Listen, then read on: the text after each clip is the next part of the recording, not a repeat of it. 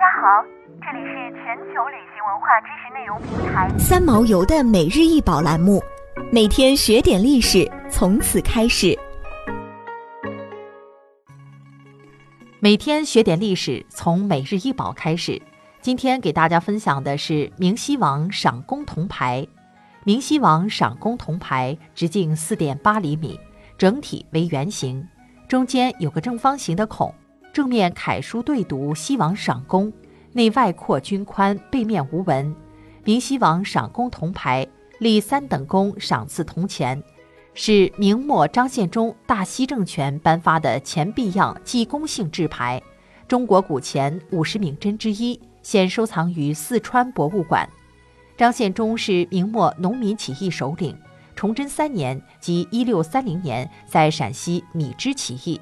崇祯十六年，自称大西国王，次年攻占四川，在成都称帝，年号大顺，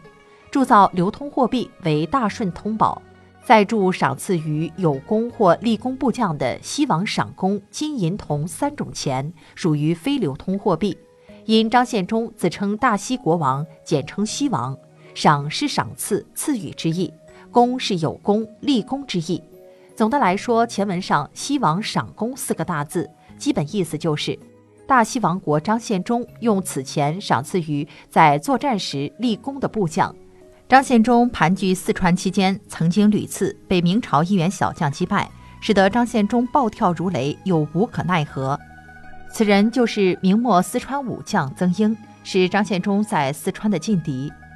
曾英为莆田人。由于在四川群众基础好，军事实力又强大，曾英手下掌握有十几万的兵力，给张献忠起义养军入川造成巨大的麻烦和不便，处处时时受曾英兵力猛烈阻击。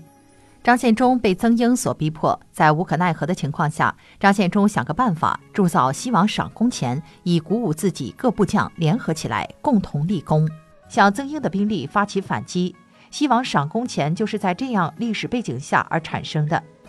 因此有莆田人逼迫张献忠铸造金银铜三种赏赐钱的说法。大顺三年，也就是一六四六年，清兵攻四川，张献忠率部拒战，最后在西冲凤凰坡中矢坠马，被清兵捕获后斩杀而死。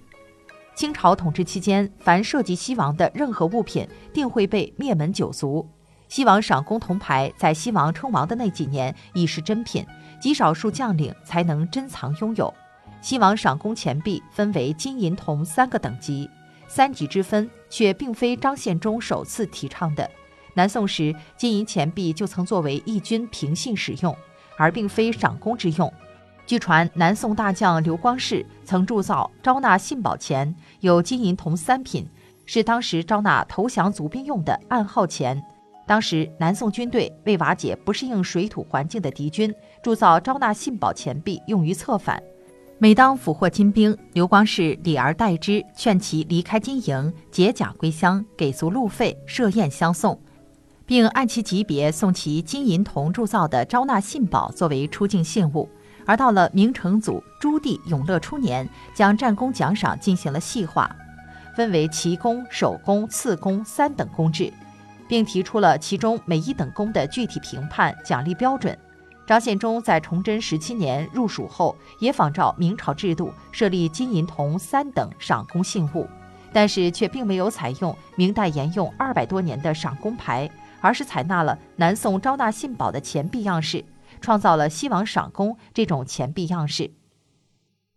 想要鉴赏国宝高清大图，欢迎下载三毛游 App，更多宝贝等着您。